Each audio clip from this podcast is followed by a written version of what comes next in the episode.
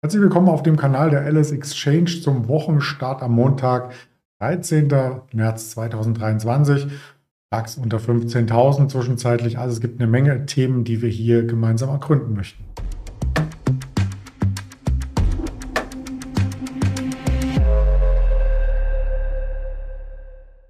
Das Ganze auch mit einer Präsentation mit mir, Andreas Bernstein von Traders Media GmbH als objektiven Inhaltsgeber, der hier versuchte, nochmal so ein paar neue Impulse reinzubringen, das Marktgeschehen zu erörtern. Immerhin ist ja heute schon ganz viel passiert zum Wochenstart, also ein fulminanter Wochenstart, äh, den wir hinter uns haben. Keine Handelsempfehlung, keine Anlageberatung, die wir hier darstellen. Wie immer am Montag auch mit dem Blick auf den letzten Kurs vom Freitag vom DAX. Und da ging der DAX schon mit einem Minus aus dem Handel bei 15.427 Punkten. Wir hatten über die Gründe gesprochen, zum Beispiel über die Silicon Valley Bank. Das war am Freitag schon das Thema hier im Kanal. Also da waren wir top aktuell drauf, denn am Donnerstag verlor die Bank schon 60 Prozent und im Laufe des Freitags nochmal 60 Prozent und damit standen die Kurse, bis es keine Kurse mehr gab, genau auf dem Level bei 39,40.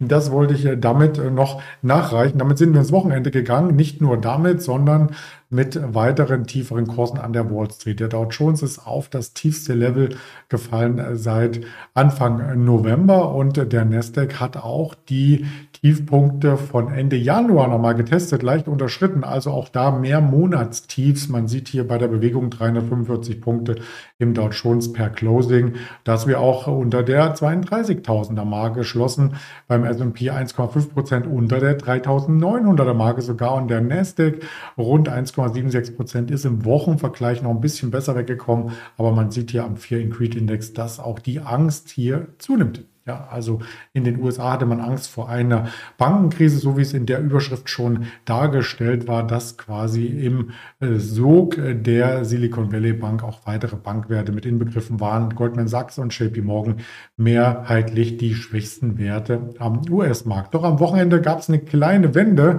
zumindest eine kurzfristige, denn es wurde verlautet, dass sich die Regierung und die amerikanische Notenbank zusammen durchgerungen hat. Wie sie es finanzieren, ist gar nicht verlautbart worden.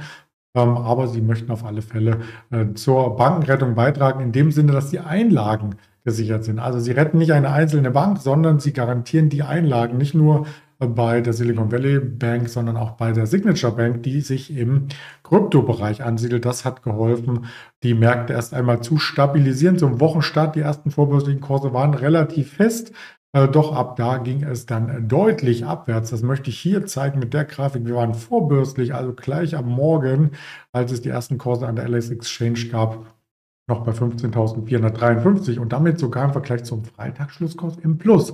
Doch das ließ nach und sukzessive kam ein Abwärtsstrudel ins Rollen, der den Markt bis auf 14.900 Punkte, ja, unter 15.000 trieb und das sind mehr Monatstiefs. Das wollen wir uns hier gemeinsam auch mal im Chartbild anschauen. Also diese große rote Tageskerze, die gibt es aktuell äh, zu verarbeiten und damit wäre der Markt, wenn wir jetzt so schließen, aus der Seitwärtszone, die wir seit Anfang Februar beschritten haben, herausgerutscht. Und in den Tiefpunkten haben wir tatsächlich jetzt hier aus dem Januar, Mitte Januar tief ähm, die ganzen ähm, entsprechenden Tageskerzen, die immer wieder hochgekauft wurden, keine Frage. Aber ob das heute auch der Fall sein wird, das hängt natürlich maßgeblich von der weiteren Entwicklung an den Märkten ab. Ja, diese Meldung hat also erst einmal zur Stabilisierung gesorgt, für die Stabilisierung gesorgt, ähm, aber nicht nachhaltig. Trotzdem gilt es, hier so ein bisschen umzudenken, was das Thema Zinsanhebung angeht. Denn jetzt geht man nur noch davon aus, dass ein kleiner Zinsschritt erfolgt. Beim Fed Watch Tool ist das ganz gut ersichtlich,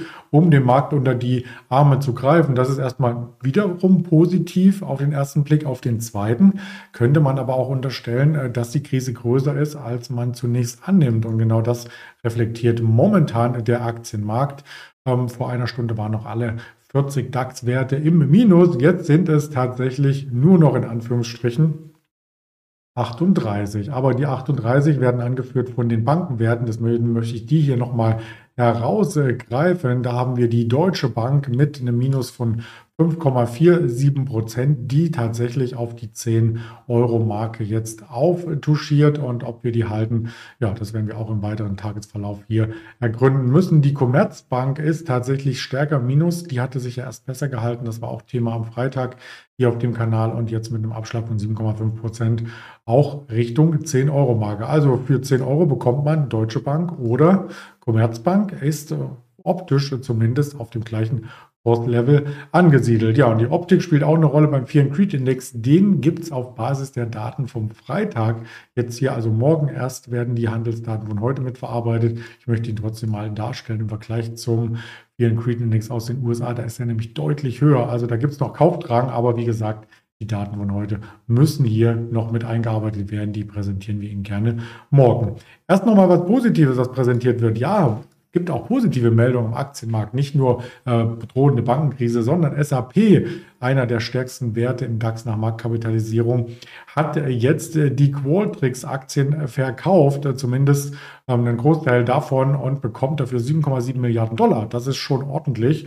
Das ist ja fast 10 Prozent der Marktkapitalisierung und damit hat das deutsche Softwareunternehmen ähm, auf alle Fälle wieder Liquidität und kann mit diesem Geld sich finanzielle Freiräume erschaffen, entweder eigene Aktien zurückkaufen oder eben in ein anderes Unternehmen investieren. Das tut dem Kurs insgesamt heute auch gut, weil es nämlich im Vergleich zum breiten Aktienmarkt, der ja hier deutlich negativ ist, wir haben ja am Aktienmarkt im DAX äh, Minuszeichen äh, von äh, 3%. Und wenn dann SAP nur in Anführungsstrichen 0,8% verliert, ist das schon deutlich besser als der Gesamtmarkt. So muss man das darstellen. Trotzdem äh, von dem Jahreshoch ein Rücklauf, den wir in den letzten zwei Tagen, zwei Handelstagen gesehen haben, muss man hier einplanen. Es gibt noch eine weitere positive Meldung, zum Beispiel von Porsche. Also die Porsche Automobile verkaufen sich weiterhin gut. Dank der höheren Preise kommt da sogar ein Rekordgewinn raus. Und das ist ja was, das Aktionäre äh, sehr, sehr schätzen. Und äh, deswegen die VW Sportwagen-Tochter ähm, hat zwar ein bisschen weniger Umsatz gemacht, aber über die hohen Preise mehr Gewinn. So soll es auch sein aus Sicht der Wirtschaftslenker und das freut die Volkswagen-Aktie heute, das freut auch die Porsche, da die Porsche aber schon am Allzeithoch, es ist ja ein recht junger Chart, im Oktober kam erst der Börsengang ähm, notiert, haben wir hier keine enormen Aufschläge, aber auch kaum Abschläge, also kaum Gewinnmitnahmen vor diesem Hintergrund. Ja, was gibt es noch für Unternehmensmeldungen zu berichten in dieser Woche? Natürlich von Meta Platforms. Die werden wir hier mit reinbringen. Wir werden auch über eine Doku, nein, das ist von letzter Woche noch, Entschuldigung, wir werden über die doch Meta Platforms berichten. Die kommt und wir haben auch noch im Repertoire eine FedEx am Donnerstag. Genau, die zwei wollte ich mit reinbringen und auf die Wirtschaftstermine hinweisen. Denn heute kommt gar in den USA. Aber durch die Zeitumstellung Sommerzeit gibt es schon an der Wall Street die Winterzeit. Immer noch in Deutschland haben wir in den kommenden zwei Wochen so eine kleine Zeitverschiebung, äh, die man beachten sollte. Also nicht 15.30 Wall Street Start unserer Zeit, sondern schon 14.30. Damit verschieben sich auch die Wirtschaftsdaten eine Stunde nach vorne und am Dienstag, also morgen, wird es dann erst wieder spannend mit den Verbraucherpreisen, also Inflationsdaten aus den USA 13.30 im weiteren Wochenverlauf haben wir dann auch noch die Erzeugerpreise sowie die Einzelhandelsumsätze aus den USA Mittwoch, Donnerstag dann die EZB-Sitzung und Freitag einen Verfallstag, den großen Verfallstag sogar, sowie das Reuters und die Michigan Verbrauchervertrauen. Das werden wir hier weiter ergründen und dann natürlich auch auf die Einzelunternehmen eingehen. Ganz lieben Dank für die Aufmerksamkeit. Auf den sozialen Medienkanälen gibt es weitere Informationen. Ich freue mich dann auf morgen auf Daniel Saurenz, mit dem wir vielleicht auch ein Tuesday Reversal kommentieren können. Bleiben Sie gesund, Ihr Andreas Bernstein.